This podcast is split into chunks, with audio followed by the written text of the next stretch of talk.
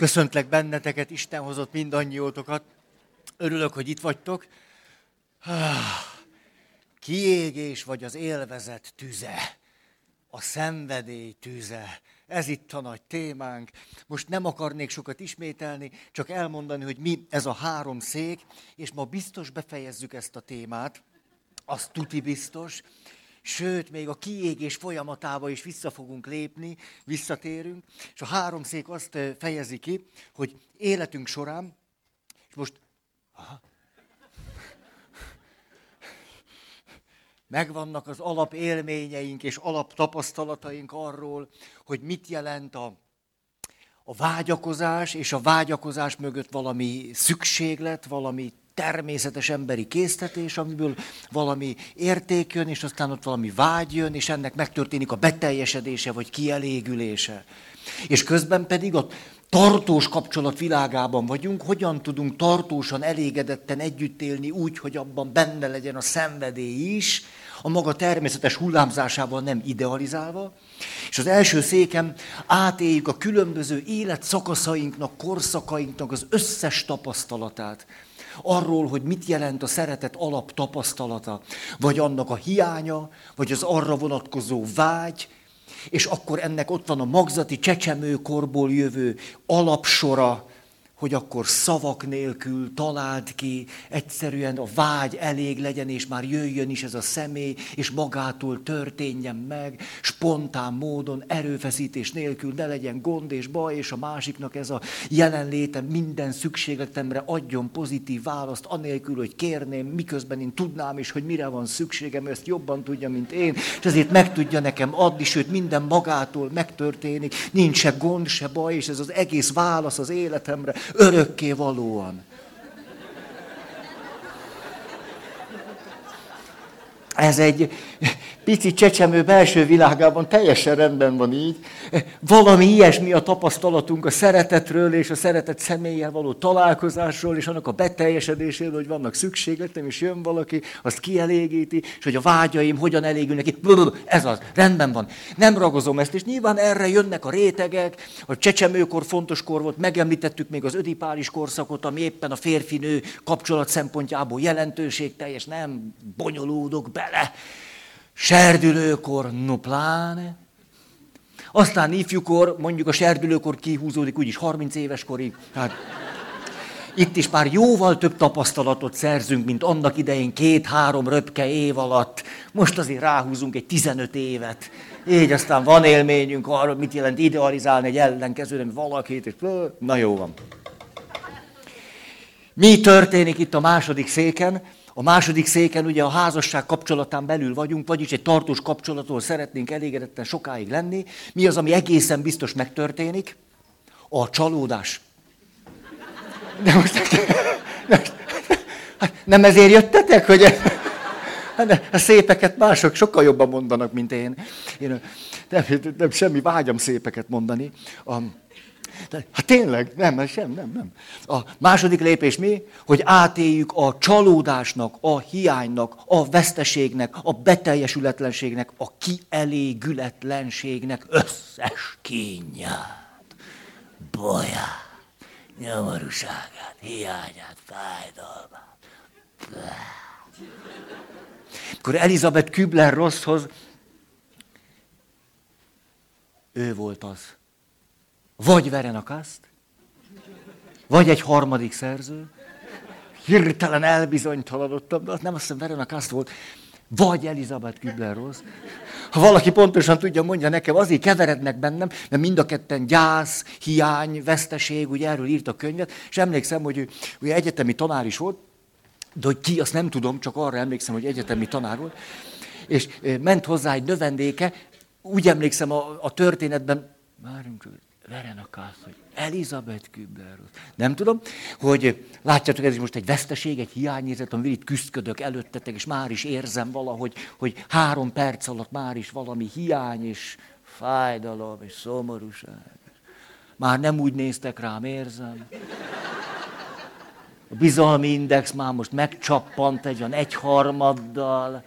Ja, tudom én, tényleg tanultam ezt, hogy hogyan érdemes történeteket mondani csak már én akkor megtanultam, hogy én hogy csinálom, az a baj, nem bírok átállni. És ez a rugalmatlanságos különösen fájdalmasan nyomja a vállaim, mert ott például megtanultam, hogy ha, ha azt akarjuk, hogy ez a történet tényleg jó legyen, és értelmes, és hihető, ha neveket mondunk, az mindig nagyon pontos legyen. Tehát ilyen különböző részletekben nehogy tévedjünk, az egész történetnek annyi. Tehát ezért vagyok most bizonytalan, hogy Verena Kászt vagy Elizabeth Kübler-Ross. És akkor ment hozzá egy növendéke, és talán diploma előtt, vagy PHD védés, ugye ezt se tudom. E, tehát... És nem tudom, hogy olvastam, vagy a neten láttam, hogy... Na, de a történet lényeg, ami most már tök fölösleges és értelmetlen számotokra, hogy nagyon lelkes volt ez a diák, és akkor oda ment a veszteség kutató nagy szakértőhöz, és azt mondja, hogy de tudom, professzor azt vagy tanárnő, hogy én persze sokkal többet szeretnék, mint egyszerűen csak ötöst kapni, vagy lediplomázni, vagy le PHD-zni. Van ilyen, hogy le PHD-zek? Nem, nem, nekem is éreztem, hogy itt van valami probléma. Föl PHD-zek? Vagy ki PHD-zek? Be PHD-zek? Keresztül kasul phd Nem, mit csinálunk a PHD-vel?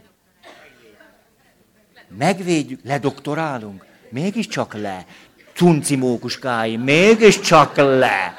Jó, jó, látszik, hogy a részleteket sokkal jobban őrzitek, mint én, ezért nincs időtök a lényegre. És a, és a, nem, van bennem azért egy ilyen piszkos rész, tehát előbb-utóbb a szorongásomat agresszióval oldom, ezt szokjátok meg. Szóval akkor oda megy hozzá ez a diák, a mindenféle, miután ledoktorált, és megvédte a doktorátusát, azt védik? Azt védik? Hú, na de ez nagyon érdekes. Tehát akkor már akkor doktor, ha, ha megvédi, akkor ez hogy van? Értitek? Nem doktor, de mégis megvédi? Hú, itt valami logikai kupancra találtunk. Tehát valószínű, hogy a, a szakdolgozatát védi meg, ugye? A diszertációját védi meg.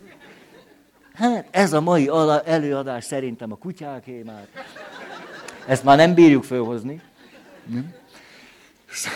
Jó, tehát oda ment ez a diák, és azt mondja, hogy professzorasszony, tanárnő, hogy én nem, nem, nem csak megvédeni akartam, ledoktorálni, diszertációmat megvédeni, a PHD-mat elérni. Elérjük? Ne, nem, nem, ez nem igaz. Olyan krik, az első sor annyira kritikus, túl, túl képzettek vagytok, aranyaim, ez a baj. Jó, és akkor oda ment, hogy érdekel azért a véget titeket? Vagy, vagy most már hagyjam abba, szóval most már menjünk valahogy tovább. És akkor azt mondja, hogy tulajdonképpen én nem azt akarom, hogy egyszerűen csak a DR, a PHD, a hanem engem ez tényleg érdekel hogy én tényleg, tényleg nekem elhivatottságom, hogy ezzel a témával, hogy veszteség, hogy fájdalom, hogy hiány, hogy gyász, hogy haldoklás, én ezzel tényleg elkötelezetten szerették tudni mások javára jól foglalkozni és érteni. És akkor megszerette őt el Elizabeth Kübler rossz, vagy Verena Kász, és akkor azt mondta, na akkor, kisasszony, egy valamit tudok magának mondani, érdemes tudnia, hogy az élet beiratta már önt a Veszteség című posztgraduális képzésre. Ez a képzése önnek már tart. És hogyha ön tényleg szeretne ez érteni, akkor nem a diploma, és nem a PHD, és nem a DR, és nem a védés, hanem az élet által adott veszteségek, hiányok és fájdalmok, hogyha ezzel megtanul valamit kezdeni, na az lesz a maga igazi nagy doktoria, PHD-je, védése, disszertációja. Igen. Na, tehát a második szék, hiányok, veszteségek, fájdalmak és a többi, és egyébként ennek is itt van bennünk egy csomó ö, háttér tapasztalat a kétség kívül, ezt ide rakom, és arról beszéltünk, hogy milyen könnyű milyen könnyű itt rekedni, 40, 50, 60, 70, 80 évesen is azt mondani, hogy úgy akarom a kapcsolatot, a házasságot, a szerelmet, a beteljesülést, a kielégülést, mint ahogy a csecsemő, mint ahogy az óvodás, mint ahogy a kisiskolás, mint ahogy a serdő, mint ahogy az ifjú. Ugye, de ebből mi fog következni? Hogy állandóan majd átélem a veszteséget, és akkor azt mondom, nem, nem, nem, de én mégis hiszek az örök szerelembe, hogy akkor visszaülök, Persze, az megint veszteség, mert örök szerelem, na értitek. Tehát nézzünk egy hormonszintet három év után. Annyi. Hát akkor három évente valahogy mindig átélem ezt, hogy valahogy mégse úgy van, akkor visszajövök. Szóval van, aki itt reked, na, mindig valahogy az előző tapasztalatoknál rekedek, azt idealizálom, és arra azt gondolom, hogy ennek mégiscsak valahogy így kéne lennie, és akkor olvassuk mondjuk a Blickben. Vagy mondjatok még egy ilyet, ez jutott ez. Borsban még egyet. Kiskegyedban, hogy 74 éves vagyok, 75-höz közel, rám talált az igazi szerelem. Na, nagyon szép ez, két évig, és a... Itt is itt lehet rekedni, csúnyán. Hát hogy ne lehetne itt rekedni? Akkor valaki azt mondja, hogy már naív, naív borsolvasók, szánalomra méltó, kiskegyet fogyasztók, Ögyam már, milyen örök, milyen igazi, milyen nagy ő, milyen nagy mi. Nem már, ögyam, ögyam már. Ezt mondhatom persze ilyen cinikusan, kritikusan, akkor távolságot tudok tartani a saját csalódásom béli érzésektől, mondhatom beleveszve, és akkor, akkor vég, akkor sírok, akkor nekem már úgy adja az élet, és szörnyű, így nincs is értelme, akkor minek, még egy almát elrágok már este, de annyi, meg annyi, az is csak tolja a gyomorsavat. Oh, hülyeség az egész.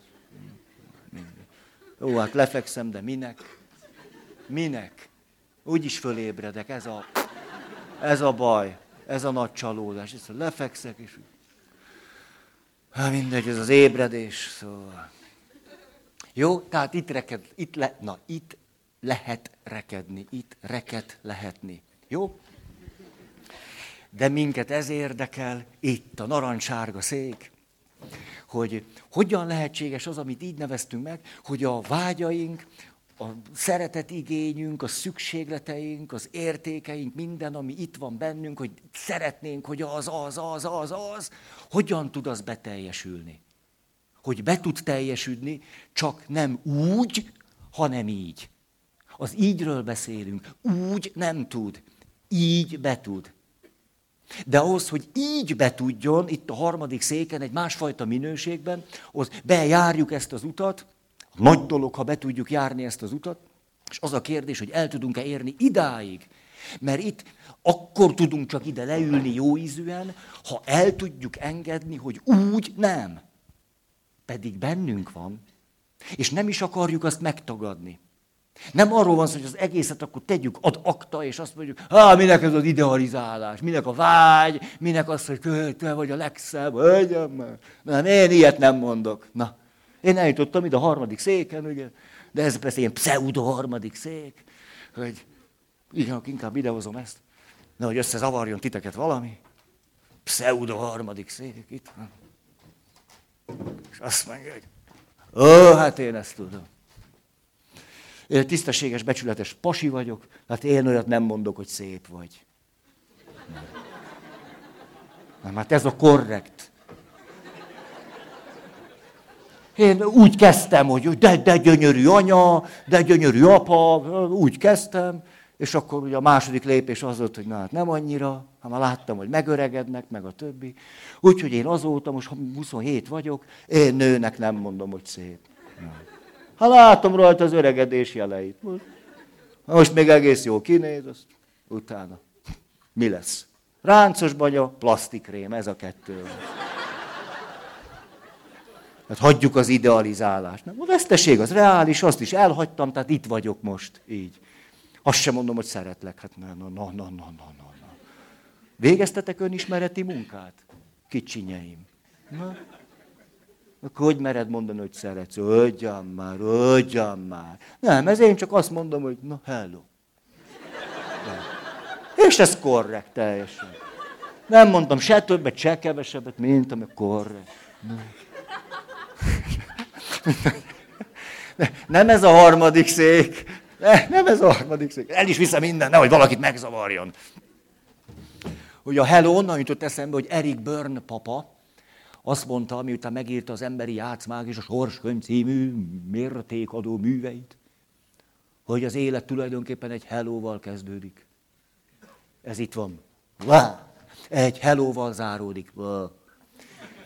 És a kettő között valahogy megpróbáljuk eltölteni az időt. Nem annyira szívderítő. Hát van a harmadik szék, és akkor tulajdonképpen azt hiszem egyetlen pontjunk maradt, itt a végén akartam, de szerintem most csinálom, mert akkor az egyszerre ismétlés, meg egyszerre halljátok azt, hogy itt ezen a széken, hogy hogy is vagyunk. Egyszerre csak elmondom, semmit nem fejtek ki, csak elolvasom ezt, ez azért jó, elmegy vele két perc, és akkor annyi, és kevesebb. Szavak nélkül, ugye szerelmi kapcsolatban vagyunk, a másik szenvedésen szavak nélkül találja ki, legyen kedve hozzá, vágyaimmal teremtve, mindenható akarok lenni, és elég, ha vagyok, nem tud nekem ellenállni, én se neki, spontán a pillanat varázsával történjen csak meg, rátalálva az igazira, egy szemében minden legyen tökéletes, föltétel nélkül szeressem, és aztán erőfeszítés nélkül, tudatosság nélkül, konfliktus nélkül, gond nélkül, legyen megoldás az életemre, végérvényesen rendeződjön el, baj nélkül, biztonságosan kötődve, történjen meg a kielégülés. Hogy ez? Na. És ami ebből maradt, ez az utolsó, a kielégülés hogy ott hogyan vágyunk a kielégülésre, milyen tapasztalatunk van, és akkor itt a harmadik széken hogy, mi van. Hogy juthatunk el, azt mondjuk, mint hogy annyira bennem van, egy hölgy, nem tudom, 30 év házasság után eljött hozzám, csak úgy valamit mondani akar, mit tudom én, nem emlékszem, gyónt, és tényleg ott a hivatalban nem emlékszem, és, és végül úgy rám nézett, kinézett a ráncai közül, a öt gyerekes anyasága közül, meg a férje közül, meg na, ezt a képet ne annyira... És azt mondja, Feri, én egy kielégült nő vagyok. Ezt mondta. Nem azt mondta, hogy boldog, nem azt mondta, úgy örülök az életnek, Rám nézett, és azt mondta, öt gyerek után, férjel, meg mindennel, én egy kielégült nő vagyok. Az a kérdés, ez ott hangzott el, vagy itt? Hát gyanítom, hogy itt. És hogy akkor e mögött mi van, vagy mit találhatunk. Na most, szeretnék akkor ebből a világból hozni ezt, azt, azt. Hogyan? Most másra fogom használni a három széket, hogy akkor össze is keverem őket, ne, hogy megzavarjon titeket, hogy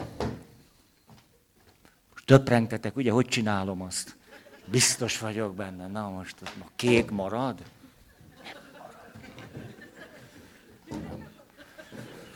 Kedves ismerősöm mondta, ezt minden héten el fogom mondani, hogy egész hónapban tökéletességre törekedtem.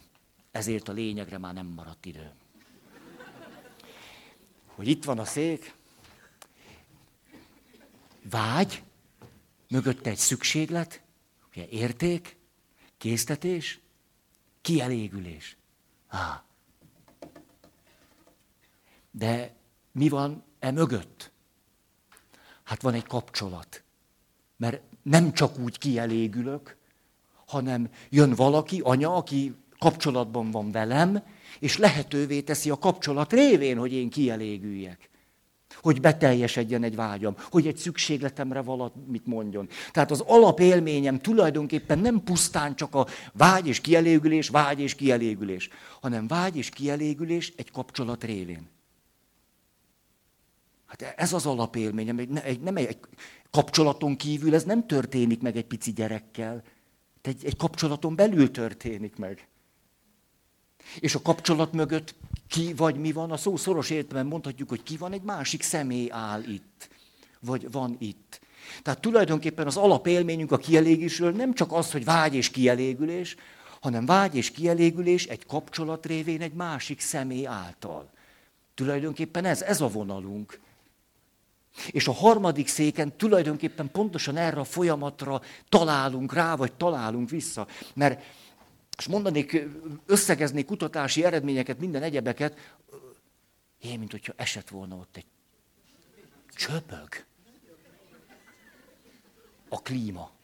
De olyan szép, ahogy átsüt rajta a fény.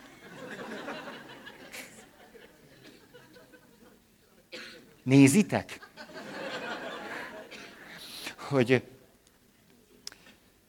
amikor pici babák vagyunk, akkor ugye azt gondolhatjuk, hogy naívul, hogy tulajdonképpen ennek a pici babának szükségletei vannak, a szükségletei értékeket fejeznek ki, és van vágya, és akkor kielégülés, hogy tulajdonképpen igazából az édesanyjára van szüksége. Anya, anya, anya, anya. Hmm, valójában a helyzet ennél egy picit árnyaltabb, mert mondhatjuk azt, hogy az anyukájára van szüksége, csak hogy, ha nincs itt az anyukája, akkor azt mondhatja, hogy mindegy, ha nem az anya, legyen valaki, mindegy is, hogy valaki, csak legyen velem kapcsolatban, mert különben elpusztulok. Ezért úgy elsőre azt mondhatnánk, hogy egy pici csecsemőnek az anyjára van szükség, és ez a világ. Ha egy picit jobban belenézünk, azt mondhatjuk, hogy a csecsemő nem válogat. Egy csecsemőnek nem áll módjában válogatni. Egy csecsemő azt mondja, hogy mindegy, csak legyen valaki. Legyen az anyám, de ha nem, akkor jöjjön a nagyi jöjjön apa, jöjjön a gondozó, mindegy, csak jöjjön valaki. De fél napnál tovább nem maradjak így, meg három óránál tovább. Jöjjön valaki. A harmadik széken, mikor eljutunk, tulajdonképpen oda jutunk el, és ez az izgalmas, hogy mikor pici babák vagyunk, akkor szinte mindegy is, hogy ki. Csak legyen valaki. mikor szerelmesek vagyunk, emlékeztek erre a képre, és mondjuk ti vagytok a hormonális bum idején, akkor megkérdezem tőletek, hogy meddig akartok együtt élni a szerelmetekkel. Akivel átélitek azt, hogy elsöprő vágy és kielégülés, vagy legalábbis hát annak az ígéret, annak a reménye, annak az izgalm, annak a feszültség, annak a pesgése. Meddig akarjátok ezt? Mire szoktátok mondani, hogy örökké. Hát ezt örökké.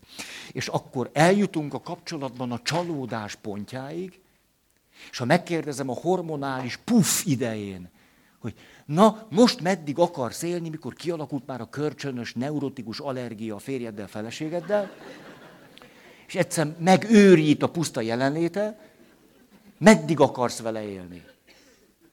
És akkor Feri, ne szórakozz velem elég, elég nehéz vele együtt élni, legalább ne szórakozz velem. És hogyha hogy, hogy, hogy meddig, meddig akarok, vagy a vágyaim hogy vannak, azt a nulla. Hát nulla. E, ezekben a pillanatokban a csalódásnak, a veszteségnek a legmélyén tulajdonképpen történik egy hatalmas esély. Mert ilyenkor ismerem föl, hogy eddig valójában ott voltam, és azt mondtam, mikor azt gondoltam, elköteleződtem az én Brünnhildám mellett,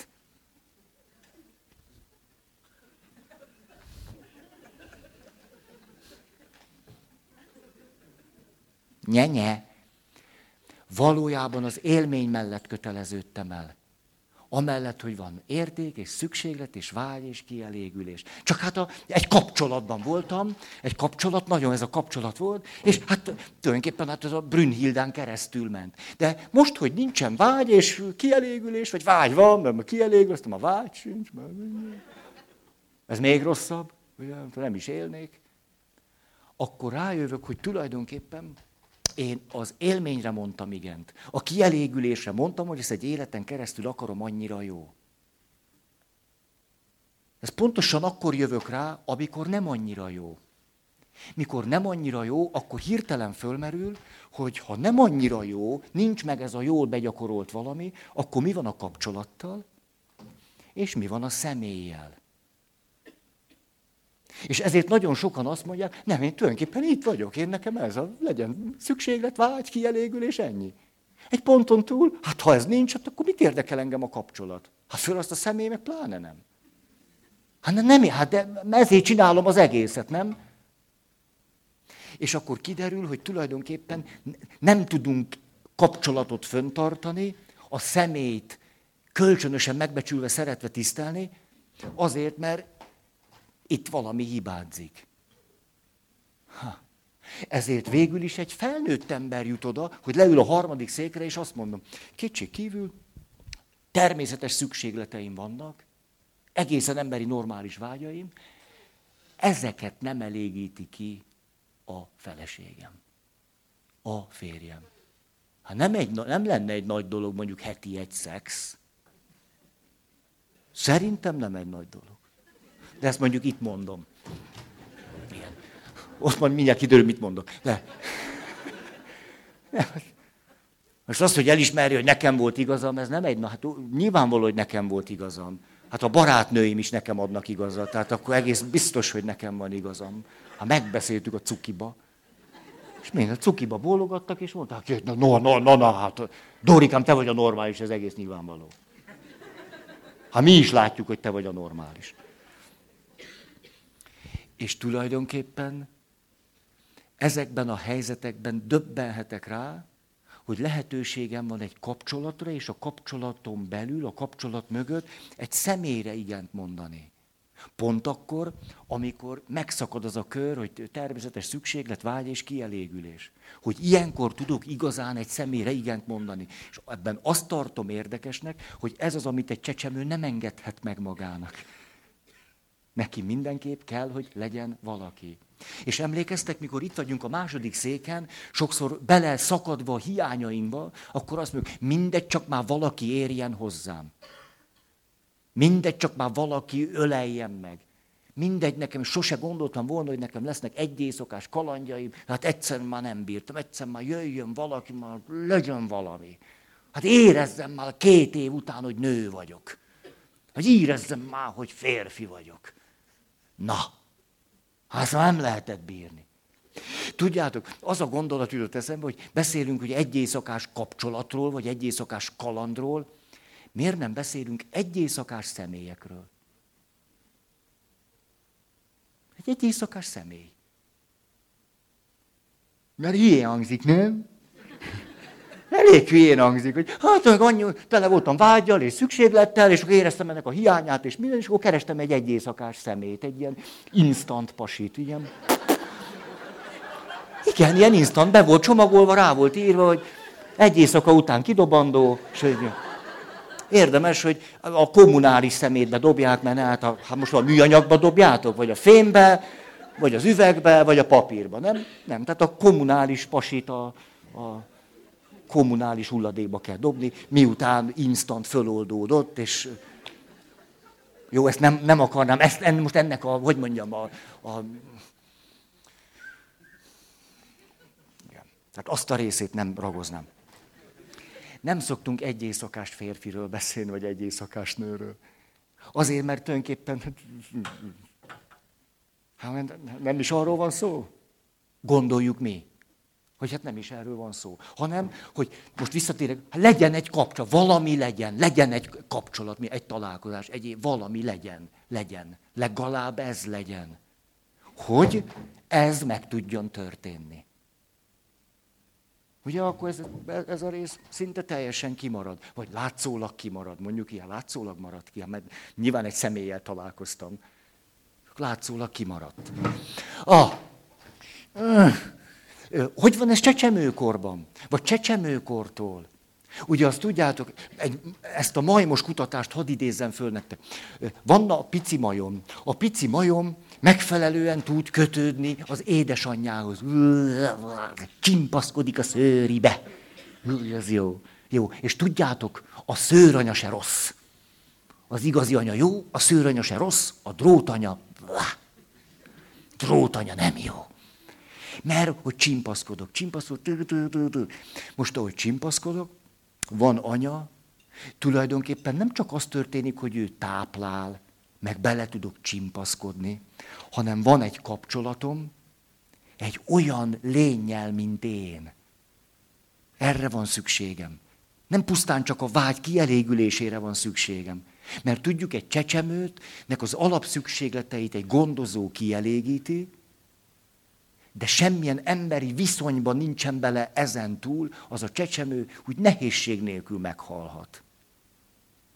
Ebből is látjuk, hogy tulajdonképpen a, a szükséglet, vágy és kielégülés mögött egy kapcsolatra vágyunk, és egy személyre vágyunk. Már csecsemőkorban is így van ez.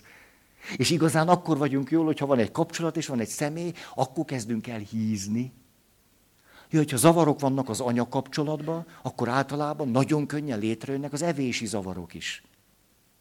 A kicsi gyerek nem talál élvezetet az evésben és nem eszik semmit, és turkálja, és piszkálja, és nincs étvágya. Nincs. Élvezhetné, és nem élvezi az ételt. Pedig nem az étellel van a baja, hanem a kapcsolatban van egy zavar, és ott azzal a személlyel nem találja a hangot. Ezért nem élvezi az evést. Nincs kedve még inni se.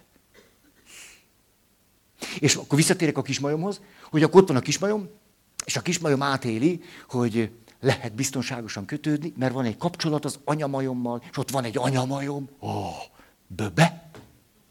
Böbe a majmóca? És mi történik ezzel a pici majommal, amikor ő maga is anyamajom lesz? Ugye most azon túl, hogy felnőtt, azon túl az történik, hogy itt van a kicsinye, na találunk neki egy kicsin, kicsin, oh, itt van a kis kicsinye, édes. És az anyamajom, miután átélte ezt a sort, hogy vágy, szükséglet, kielégülés egy kapcsolaton belül egy szemétől, hát szemétől egy hozzám hasonlótól, ezért amikor ő elkezdi táplálni a pici majmát, nagy gyűrötő, te kis bucigolyó, na, lakjál jól, akkor mi történik?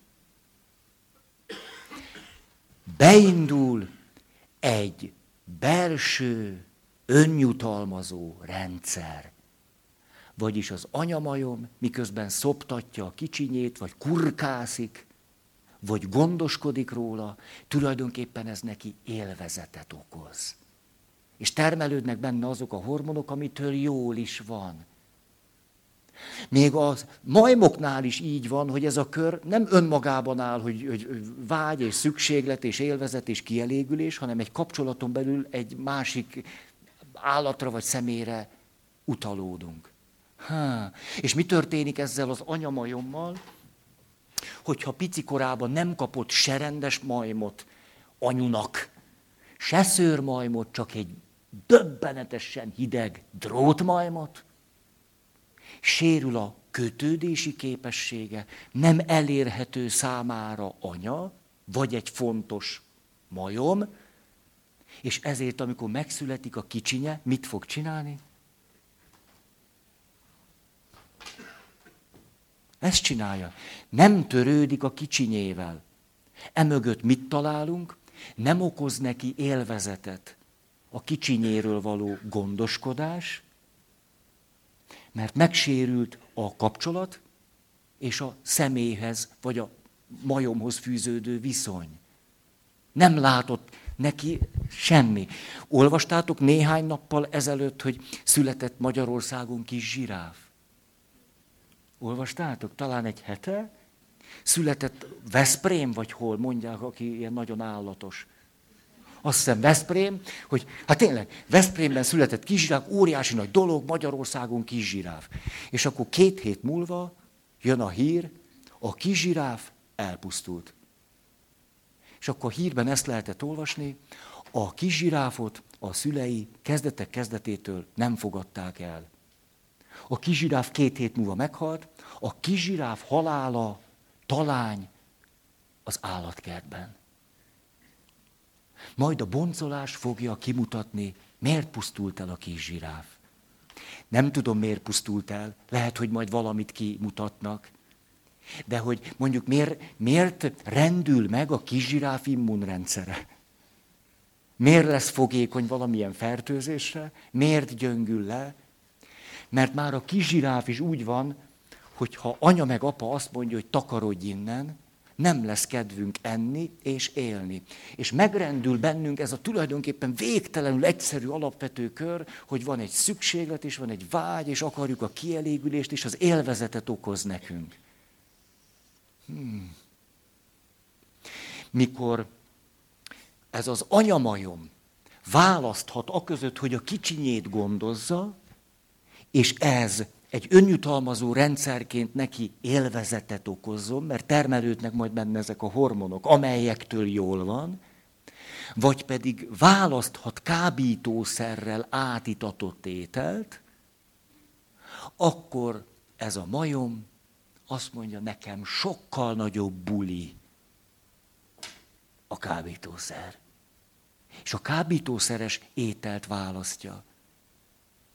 Egy olyan majom, aki átélhette azt, hogy szükséglet, vágy, élvezet, kielégülés egy kapcsolaton belül az anyamajommal, és ő fölnő és anyamajom lesz, nem választja a kábítószeres ételt, hanem az utódnak a gondozását választja. Mert az egy önjutalmazó rendszerként neki élvezetet is okoz. Ez a rendszer, hogy vágy, szükséglet, élvezet, kapcsolat és személy, e, ez a rendszer és folyamat minden további nélkül meg tud sérülni.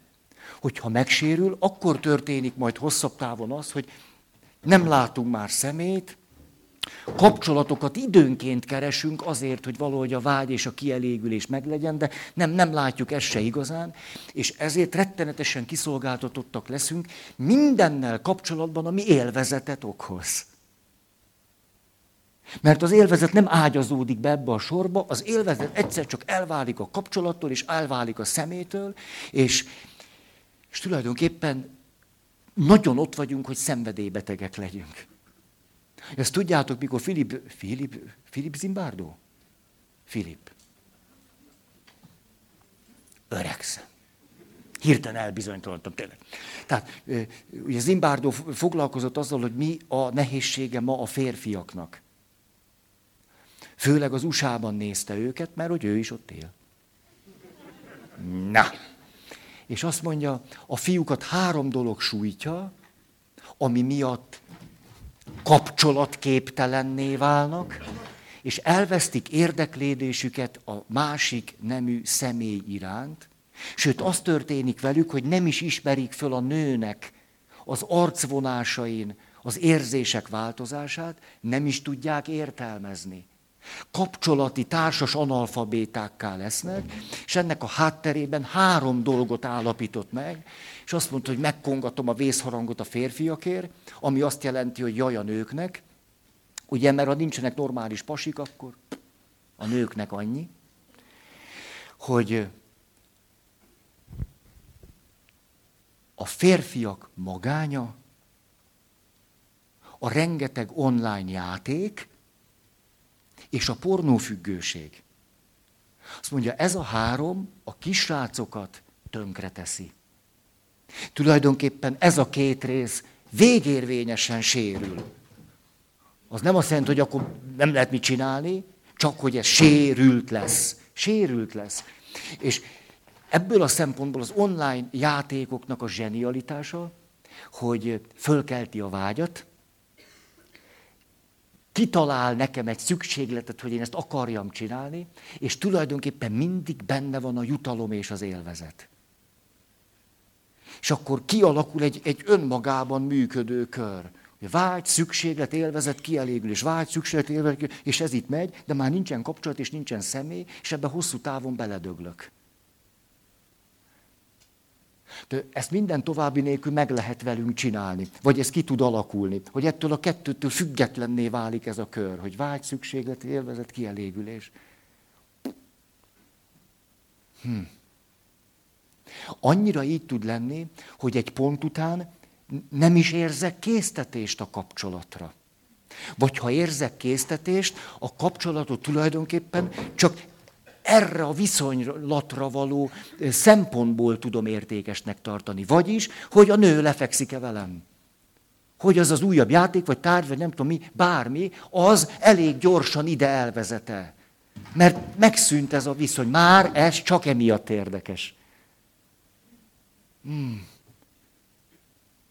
Ezért most visszaidézem nektek a, a, a szenvedély beteg embernek az alap, alap problematikáját. Hogy ő az a valaki, aki miután itt van, vágy, szükséglet, kielégülés mindig a következő dilemmában van.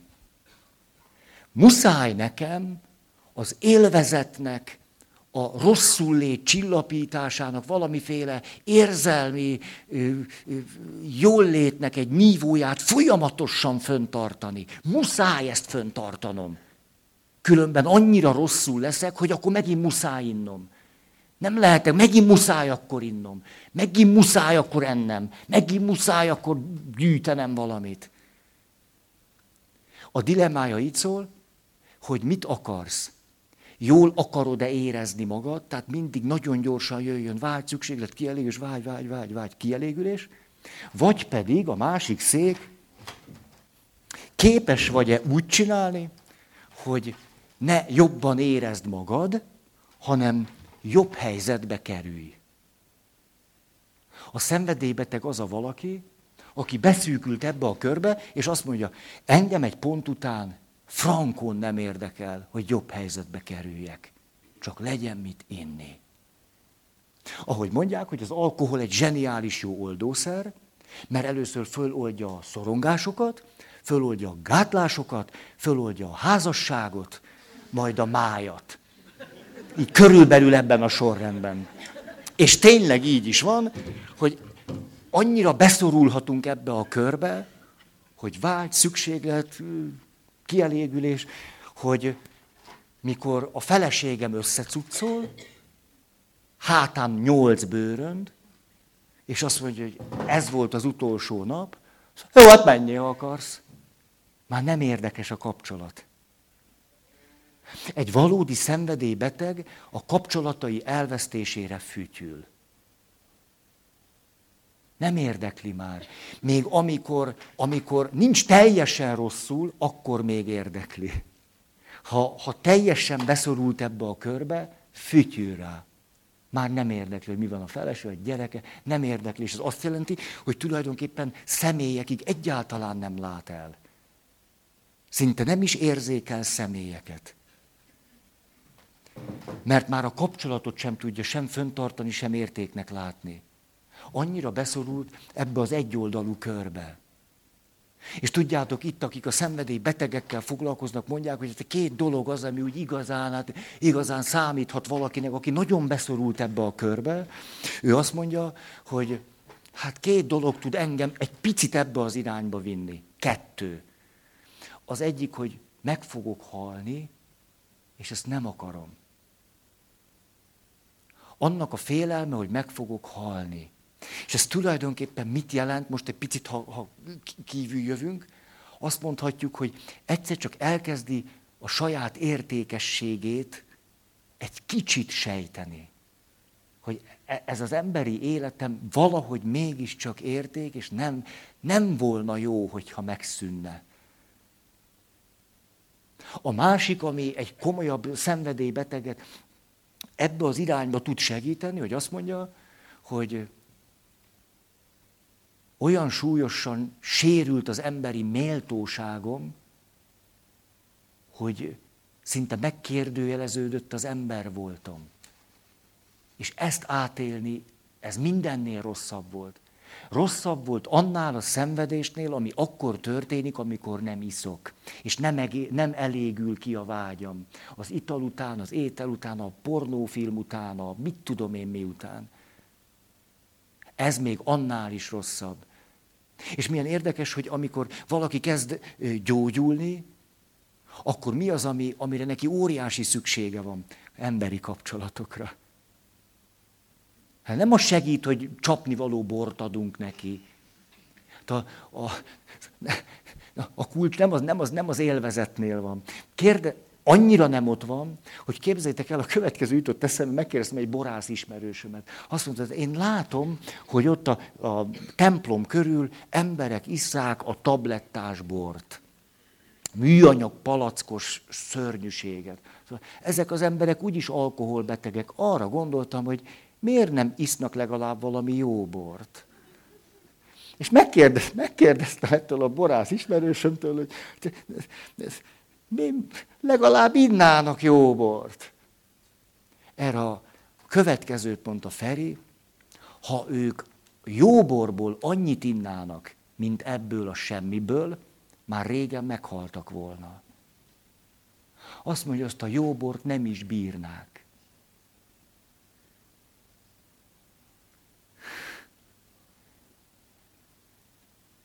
Hogy ez már egy pont után aztán már még csak nem is az élvezetről szól, hanem valami, valami érzelmi állapotnak a, a görcsös föntartásáról. És amikor valaki innen el, el tud kezdeni kijönni, akkor azt mondja, de nagy dolog, hogy hetente egyszer vagy kétszer le tudok járni egy körbe, ahol olyan emberek vannak, mint én. Hű, ez nagyon nagy segítség, akkor nem vagyok egyedül. És ezek között az emberek között mondjuk van egy, aki megengedte, hogy bármikor fölhívhatom őt, akár hajnalban is, amikor azt gondolom, hogy megőrülök, ha nem elégül ki a vágyam. Megőrül, megőrülök nélküle. Inni fogok. Most a 30 napja nem ittam, muszáj lemennem, mindegy, lemegyek, lemegyek. Mi az, ami őt segíti ebben? Hogy van valaki, akit fölhív, és azt mondja, ide figyelj, meg fogok őrülni. És itt ül egy másik személy, hajnali háromkor, és azt mondja, ezt tudom milyen, mert én is átmentem rajta. Tudom. Tudod mit? Beszélgessünk, és mondd meg, hogy eljött az a pont, amikor annyira csillapodott már a vágyat, hogy nem muszáj kielégíteni. És mi az, ami erősebb lesz annál, hogy muszáj, hogy kielégüljön a vágy? Az, hogy beszélget egy személlyel, aki őt komolyan vesz, és egy emberi kapcsolatban van vele. És ebben a kapcsolatban vele valami történik, ami nem a kielégülés, hanem valami, valami más, ami több lesz itt. És akkor azt tudja mondani egy, egy fél óra után, hogy köz, most már kibírom az éjszakát. Reggel hívhatlak. Nem érdekes ez, hogy egy olyan személyre van szükségem, akit hajnalban is föl tudok hívni, hogy ez mennyire hasonlít anyára, aki elkezdek sírni, és sírok azért, hogy jöjjön be hajnalban. És ha bejön hajnalban, akkor rendben van. Ha nem jön be, akkor nagyon-nagyon nincs rendben. És hogy ehhez a körhöz milyen, tehát hogy a gyógyulás innen folytatódik. Nem onnan folytatódik, hogy még finomabb bor, meg még körmönfontabb élvezet. Egyáltalán nem. A kapcsolat, és egy személy, aki annyira komolyan vesz engem, hogy föl lehet őt hívni hajnalban is. Ezt én nagyon szépnek látom. És a, a sérülésnél pedig, hogy itt van a sérülés, tudjátok, hogy ha ha nem jön anya, és nem biztonságos a kapcsolat, akkor történik az, hogy a gyerek a tárgyak felé fog fordulni. Mert a tárgyak biztosabbnak tűnnek, mint a személyek, a kapcsolat nagyon labilis, a tárgy meg mindig ott van. Ezért elkezdünk a tárgyakhoz kapcsolódni és ragaszkodni, mert azon keresztül valami, valami minimális kielégüléshez jutunk. Ez odáig is elmehet, mikor már felnőttek vagyunk, jobban érdekel minket a tárgy, mint a személy. Jobban érdekel a pénz, mint a személy. Jobban érdekel minket az utazás, mint a személy, jobban érdekel minket az autó, mint a személy, a lakás, mint a személy. Ez egy sérültségnek a tünete, ami azért jön létre, mert a tárgyakat biztonságosabbnak éltük meg, mint a kapcsolatot, és a kapcsolaton belül valakit.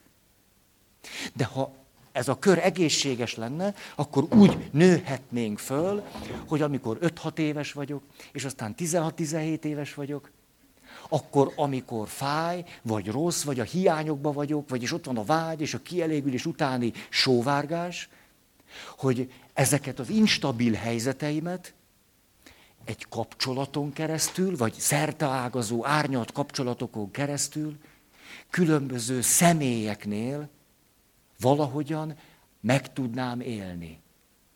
Akár úgy, hogy ez kielégül, akár úgy, hogy nem. És így kezdünk eljutni a harmadik székig, hogy amikor biztonságos a kapcsolat az anyával, biztonságos, ha tudok kötődni a férjemmel, feleségemmel, és a feleségem azt mondja, ne haragudj, én most nem akarok, nem csinálok neked vacsorát. Hullafáradt vagyok. Akkor a harmadik széken az van, hogy ez nem esik jól, mert egy élvezetemnek annyi. Bye bye. De közben a kapcsolat fontossága és a személyhez való tartozásom miatt, na, megint pizza, ennyi. Rosszabb esetben, bőjt. Úgyis van rajtam 6 kiló, na.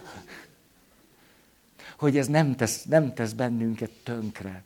És nem is gondoljuk, hogy tönkre tesz bennünket, és nem is félünk attól, hogy tönkre tesz bennünket. Szenvedélybeteg azt mondja, ezt nem lehet kibírni. Muszáj utána tölteni. Akkor is, ha ez, ez a sor itt elvész. A harmadik széknél akkor most egy-két mondat, hogy ezért valaki ezt úgy fogalmazta meg, hogy megtehetnénk azt, hogy az élvezet a szeretet következménye legyen. Ez azért izgalmas, hogy egy szeretet kapcsolat következménye legyen az élvezet, tulajdonképpen mi az, ami, ami a legjobban esik nekünk. Hosszú távon. Nem önmagában a kielégülés, hanem az, hogy van egy személy, akit szeretek, akivel egy biztonságos kapcsolatban, kölcsönös szeretet kapcsolatban vagyok, és vele történik meg a kielégülés hogy méltán bízok ebben a szemében, mert megbízható, és hűséges, és elkötelezetten szeret engem, és ha itt történik meg a kielégülés, na az a nagy szám. Mert akkor sokkal több történik a kielégülésnél, akkor megélem ezt a hármat egyben. Azért esik annyira jól. Ezért szeretünk nagyon a szerelemhez ragaszkodni, mert a szerelemben a vágy és a kielégülés köre valahogy magába, magába foglalja, magába szippantja ezt. Mindenféle ígéretével együtt. Úgy érezzük, hogy igen, ez az, ez az, ez az. Örökké fog tartani. Nem mi az, hogy biztonságos kötődés. Marhaság az egész. A szerelemen megoldja. Elég szerelmesnek lenni. És itt van ő. ő. És ilyenkor vissza, visszaidéződik az, hogy na ez az. Érthetően tudtam ezt elmondani? Hű. Kész csoda. Ezért szívesen mindig megkülönböztetem azt, most megint másra használom a széket, hogy itt van a vágy, hát a, a vágy, vágy egy csuda jó dolog, és a kielégülés is egy csuda jó dolog. De mikor csak a vágy van, és csak a kielégülés, érdekes módon szép lassan kiüresedünk, vagy kiürülünk. Biztos megvan nektek ez az élményetek. Ugye, hogy, hogy mondja a svéd gyerekvers, hogy mi az, amit aztán rengeteget kapott? Bélyeg. Nagyon szerettem gyűjteni a bélyeget, tök izgi volt. És akkor mindig vártam, hogy, tudom, hogy kapjak, és akkor leáztattam, én gyűjtöttem bélyeget, nagyon tök jó. Le lehet áztatni, akkor látom, akkor gyorsan és szárítani, és utána nehogy hullámos legyen, be kell préselni, és utána ki, és berakni, iszonyú jó. De hogyha jön valaki, és ad nekem 28 csomag bélyeget, akkor az egésznek vége. Hogy ha csak ez a kör van, hogy vágy és kielégülés, akkor az történik velünk, mint a szenvedélybeteggel. Mi történik vele? Emelni kell az adagot ugyan ahhoz az élményhez. Ez törvényszerűen így van, hiszen az agyam hozzászokik az adaghoz. Hát nagyon jó az elején, mert két felessel is, fú, iszonyat rajta vagyok azért a bulin. Itt. Kjaj, két feles elég, úgy szoktam, úgy szoktam. Szombatonként bulizok, jó, hát kedden társas táncolok, de... És akkor kedden egy feles elég, de szombaton akkor kettő, és akkor úgy, úgy, úgy, úgy tudom tolni, lökni, az nagyon, fú, az marha jó. Aha, és a kettő elég. Uh-huh. Egy ideig. És akkor három. És akkor négy. De én persze nem vagyok szenvedélybeteg, értitek. Hát bírom, hát a döbbenetes, hogy mennyire bírom, ez az izgalmas. Hogy emlékszem, régen még kettőtől is egész rosszul voltam, most négyet simán letolok. Ez a fantasztikus, hogy lehet bírni az italt. Értitek? Hogy ez milyen iszonyú jó. Valójában ahhoz, hogy az élményszintemet föntartsam, az adagokat mindig emelni kell. Ez a szenvedélybetegség egyik tünete, mondjuk, ha van három igazán vaskos ismérve a szenvedélybetegnek, akkor ez az egyik hogy az adagot mindig emelnem kell. Itt akkor belefutottam egy vége láthatatlan körbe, aminek a vége kizárólag a saját pusztulásom tud lenni. Mindig emelem az adagot, akkor előbb-utóbb végem van. Ezért a, az élvezetet érdemes megkülönböztetni az örömtől. Ö, hát az öröm. Az öröm egy finomabb szövésű dolog. Az a szép, hogy örülni, akkor is tudok valaminek, vagy valakinek, hogyha éppen nincsen kielégülés vagy élvezet. De van öröm. És nem véletlen, hogy a szexualitáshoz kapcsoljuk a szexuális élvezet és a szexuális öröm kifejezéseket is. Tehát egészen más szeretkezni valakivel, akit szeretek, és más, hogyha nem. Főleg hosszú távon. Az öröm más, mint az élvezet. És minél inkább valaki képes az örömre, annál inkább el tudja viselni azt, hogy néha van élvezet, és néha nincs. És amikor van egy barátom, akit föl tudok hívni, akkor éppen, amikor nagyon vágynék a kielégülésre, de ez már káromra lenne, akkor tulajdonképpen lerakom a telefont, és egyszer csak eltölt engem egy hála. Hogy annyira nagy dolog, hogy van, van egy, egy-két ilyen emberem. Értitek, hogy van két ember, akire számíthatok akkor is, hogyha hajnalban rosszul vagyok.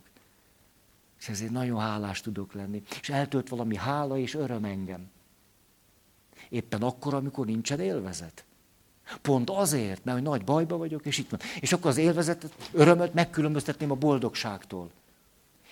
De itt meg különösen is, tudjátok, ez a megkülönböztetés, hogy boldognak érzem magam, vagy boldog ember vagyok-e.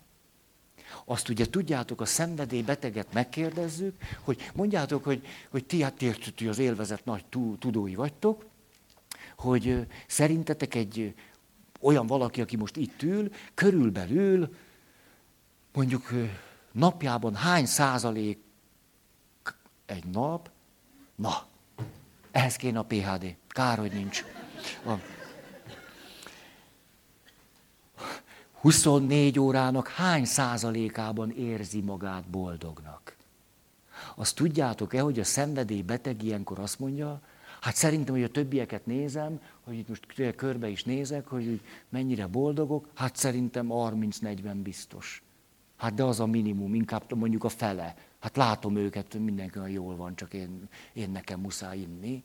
Szerintem jól, jól vannak, akkor most is a mosolyognak meg, szerintem jól, jól amit legfőjebb csak fáradtak, de tök, tök jól néznek ki. Én szerintem, szerintem ti egy, egy nap olyan 12 órát vagytok boldogok. Hát, hogy így, így, így nézlek most titeket. Igen, látom szerénykedtek, nem, nem baj, csak csináljátok. Gondolja ezt a szenvedélybeteg. És ez megtörtént, hogy a körben a terapeuta ott ült a szenvedélybetegekkel együtt, és ez egy önsegítő csoport volt, csak a terapeuta is mindig ott ült, és akkor ez volt a kérdés, és az új tag azt válaszolta, amit most én. Hát, hogy jön 40 százalék, napi fél nap érzi egy átlagember boldognak magát. Csak én vagyok ilyen szerencsétlen, tehát nem csoda, hogy innom kell. És akkor erre ott ült egy szenvedélybeteg társa, aki akkor már 20 éve nem ivott, és a következőt mondja. A helyzet az, hogy ha naponta van egy-két boldog pillanatom, az már elég amikor úgy is érzem magam. Ha naponta van egy-két ilyen pillanat, már hálát adok érte. Az már egy örömforrás. Na olyan is lehetne, hogy egy-két pillanat se lenne. Hát minden nap egy-két pillanat. Tehát bőven elég. És ha megnézzük, hogy most melyikük él valahogyan teljesebb, vagy, vagy emberhez méltóbb életet, akkor érdekes módon az, aki azt mondja, egy-két pillanattal is meg vagyok. Hát nyilván jobb lenne, hogyha napi nyolc óra lenne, de egy-két pillanat. És ehhez használom most a, a negyedik széket, hogy mindez pedig azért lehetséges, mert az illető azt mondja, én tudom,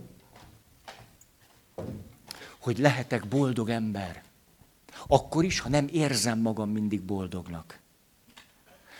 Ezért én szeretnék arra törekedni, hogy nem mindig jobban érezzem magam, hanem jobb helyzetbe kerüljek, és hogy végül is boldog emberként éljek a Földön.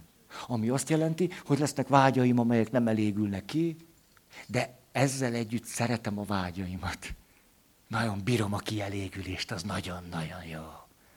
Hát szó sincs róla, hogy azt azt, azt nagyon tök jó. Értitek, tök jó. Egy vacsi, pff, na, még az is. Az nagyon jó. És tudom mi az, hogy veszteség és fájdalom, pontosan tudom, hogy milyen. És itt vagyok, és azt mondom, ó, egy boldog embernek lenni. Hát ennél többet nem várok az élettől. Nem is kérek. És ha másokat segítek, hogy boldog emberek legyenek, na az aztán, fú, hát az még annál is jobb, hogy én vagyok boldog ember. Most megint visszahozom a székeket. Kaotikus, amit csinálok? Nem? Jó, mert nem tudom, már kezdek belezavarodni hogy hm, mit tudom én már most, melyik szín ez? Hogy ha itt van az élvezet, sokan vannak, akik arra jutnak, élvezet, nem kell a négy szék, élvezet, kapcsolat, személy. Vannak, akik itt vannak, élvezet, élvezet, élvezet, kapcsolat, személy. Hm ők hosszú távon nagyon rosszul lesznek. Ugye ezt tudjuk. A, van, aki azt mondja, hogy átül ide, azt mondja, kapcsolat és személy, ezek, ezek a nagyon fontosak, tudjátok? Ugye ezt így tudjátok, hogy a kapcsolat és a személy. Igen, a személy méltósága és a kapcsolat. Az élvezet, jaj, jaj, jaj, jaj, jaj, jaj, jaj, jaj, jaj. Nem is akarok hozzányúlni. Nem raknád odébb? Csak... Úgy nem akarok hozzáérni az élvezethez. Értitek, az embert mindig egy kicsit bemocskolja. Nem így van, mi az élvezet mindig kicsit olyan elő, élvezet. Ne, nem érzitek ennek, hogy már is úgy, úgy valahogy a métejnek a, a élvezet, erotika kultúrája. Így, és akkor Jaj, de jó, most nem látom. Az a szerencse, hogy a férfiaknak a perifériás látása gyöngébb. És ezért, és így nézek előre, és úgy érzem, hogy sikerült az életemből ezt kiiktatni. Mert hogy a személy és a kapcsolat annyival, annyival fontosabb, hogy érdemes ezt beáldozni. Hát ez egy áldozat, tudjátok? Ez egy áldozat. Áldozatot kell hozni. Szóval az élet nem, nem arról szól, hogy cseresznye pálinka, meg pacal pörköl. Értitek? Nem. Személy kapcsolat, ez, ez, ez az élet. Azt nem, nem. Jobb is teljesen azt, azt, azt hanyagolni. Jobb. Jó? Gondoljátok meg, testvéreim.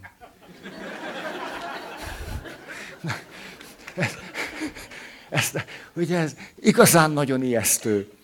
Azért ijesztő, mert nem kéne így lenni. Hogy én nem arról beszélek, hogy akkor elkezdjük ezt magasztalni azon az áron, hogy erre azt mondjuk, hogy rossz. Hanem, hogy hogyan lehetséges az, hogy az élvezet, a szeretet kapcsolat valakivel következménye legyen hogy hogyan lehetséges az, hogy átadom magamat az élvezetnek, a gyönyörnek, egy kapcsolaton belül egy személlyel, akit annak tartok és annak tekintek, És közben végigjárom azt az utat, hogy élvezet, de jó, aztán az összes csalódás, fájdalom, kielégületlenség és minden. És végül eljutok ez a harmadik szék, hogyha másik sor lenne, hogy hú, annyira jó, hogy ez így történik meg. Hogy egy személy, aki nekem annyira fontos, hogy vele vagyok egy kapcsolatban, és élvezzük az életet. Kielégülés, gyönyör. Ez valami. Hogy ezt, ezt a széket nem kell odavettünk, odadobnunk. Éppen azt látom nagy művészetnek, hogy hogy tudjuk ezt a kettőt értékelni, föntartani, hogy közben ez is megmarad. Ez, ezt tartom izgalmasnak. És tudjátok, a, hát a nagymamám jut eszembe, de ezt már gyakran mondogattam nektek, hogy hogy halt meg a nagymamám. A nagy, most nem a, nem a részletet akarom mondani, hogy nem tudom, mekkorát fújt, vagy hogy, hanem azt mondta, ez volt az utolsó mondata, Feriké, hozzál még abból a finom eperből. És akkor át is ülök ide, és akkor nagymamám evett abból a finom eperből, értitek, nem az eperből, hanem a finom eperből, amit az unokájától kért. Ferikém, hoznál nekem, Ferikém, hoznál nekem abból a finom eperből.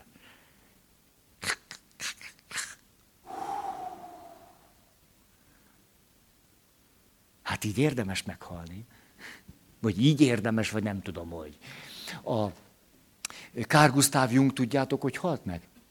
Megint csak nem a fizikai részletek, hanem volt egy gondozó nője, aki ott volt vele napi 24 óra, és a gondozó nőjének, a gondozó nőjének azt mondta, hogy kedves, abból a finom borból még, még hozzá nekem egy keveset.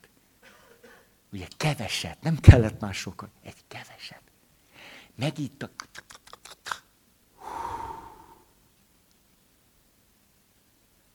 Milyen, hát szépnek látom, hogy így kezdjük az életet, már csak nem tudom, fekszünk az ágyba, magunkért nem tudunk mit tenni, de van bennünk vágy és késztetés és szükséglet.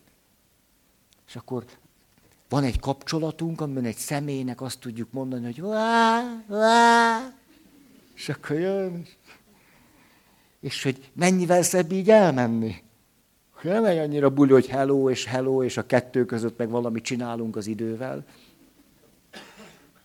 Hogy ahogy születünk, hogy hát ránézünk, egész elment az idő. Azt a betyárját. Gyorsan megnézem, hogy miről kellett volna beszélnem. Hú, nem jó ját, mert ez volt a bevezető. Most a... Nem, egyébként nem. Igen. Igen. Igen. A, csak hoznék akkor még egy párhuzamot. Ne, látom az időt, hogy hoznék még egy párhuzamot, hogy mondjuk a gyerek játszik, mi okozza az igazi nagy élvezetet. Az igazi nagy élvezetet az okozza minden gyerek, nem egyszerűen a játék. Itt van a játék. A játék. Mondjuk a Lego. Az egy játék. Mondjuk Falkon. Lego. Hmm. A gyereknek nagy élvezetet okoz kirakni a falkont, de nagyobb élvezetet okoz neki, hogyha van egy biztonságos kapcsolata egy barátjával, vagy apával, és azt apa, apa, rakjuk ki, rakjuk ki a csillagrombolót. Rakjuk ki a pu, pu, rakjuk ki. Az első a játék, a második a játszás, maga a tevékenység valakivel, és a harmadik hogy közben ez nem akárkivel van, hanem apával. Hogy az az iszonyat jó, apával focizni. Anyával elmenni vásárolni. El tudok menni egyedül is vásárolni, nem olyan jó. De mikor tudom, hogy tudok szólni anyának biztosan, hogy ő jöjjön, és jön, az, az a nagy tutiság. És ezek meg tudnak sérülni. Nincs apa és anya, már a játszás is bizonytalan, akkor marad a játék, a tárgy. És amikor a tárgy marad, akkor majdnem biztos, hogy boldogtalanok vagyunk. Akkor van az, hogy elkezdjük az adagot emelni, minél több játék, felnőttként pedig minél több az anyagi javakból, és tologatjuk őket egy-két napig, sőt, amikor már elhoztuk a boltból, akkor nem érezzük, hogy ez jó. Hogy szinte magunk is meg vagyunk lepődve, hogy amíg, amíg a vágynál voltunk, talán még jobb is volt. Most, hogy megvan, most mit csináljak vele? Most itt van, most jó van. Játék, játszás, valakivel, anyával, apával, a barátom, a férjemmel, feleségemmel. Játékos szexualitás. Ah, na. Jó, tirim, taram, tatam, papam, püpüm, türüm. Akkor szerintem most egy alkalom van még évvégéig. Már hogy az én, én, én évem, évem végéig. Hogy még egyszer.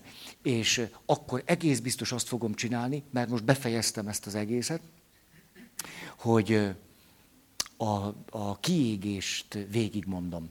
A kiégésnek ugyanis a hatodik pontjánál vagyunk, és tizenkét pontja van.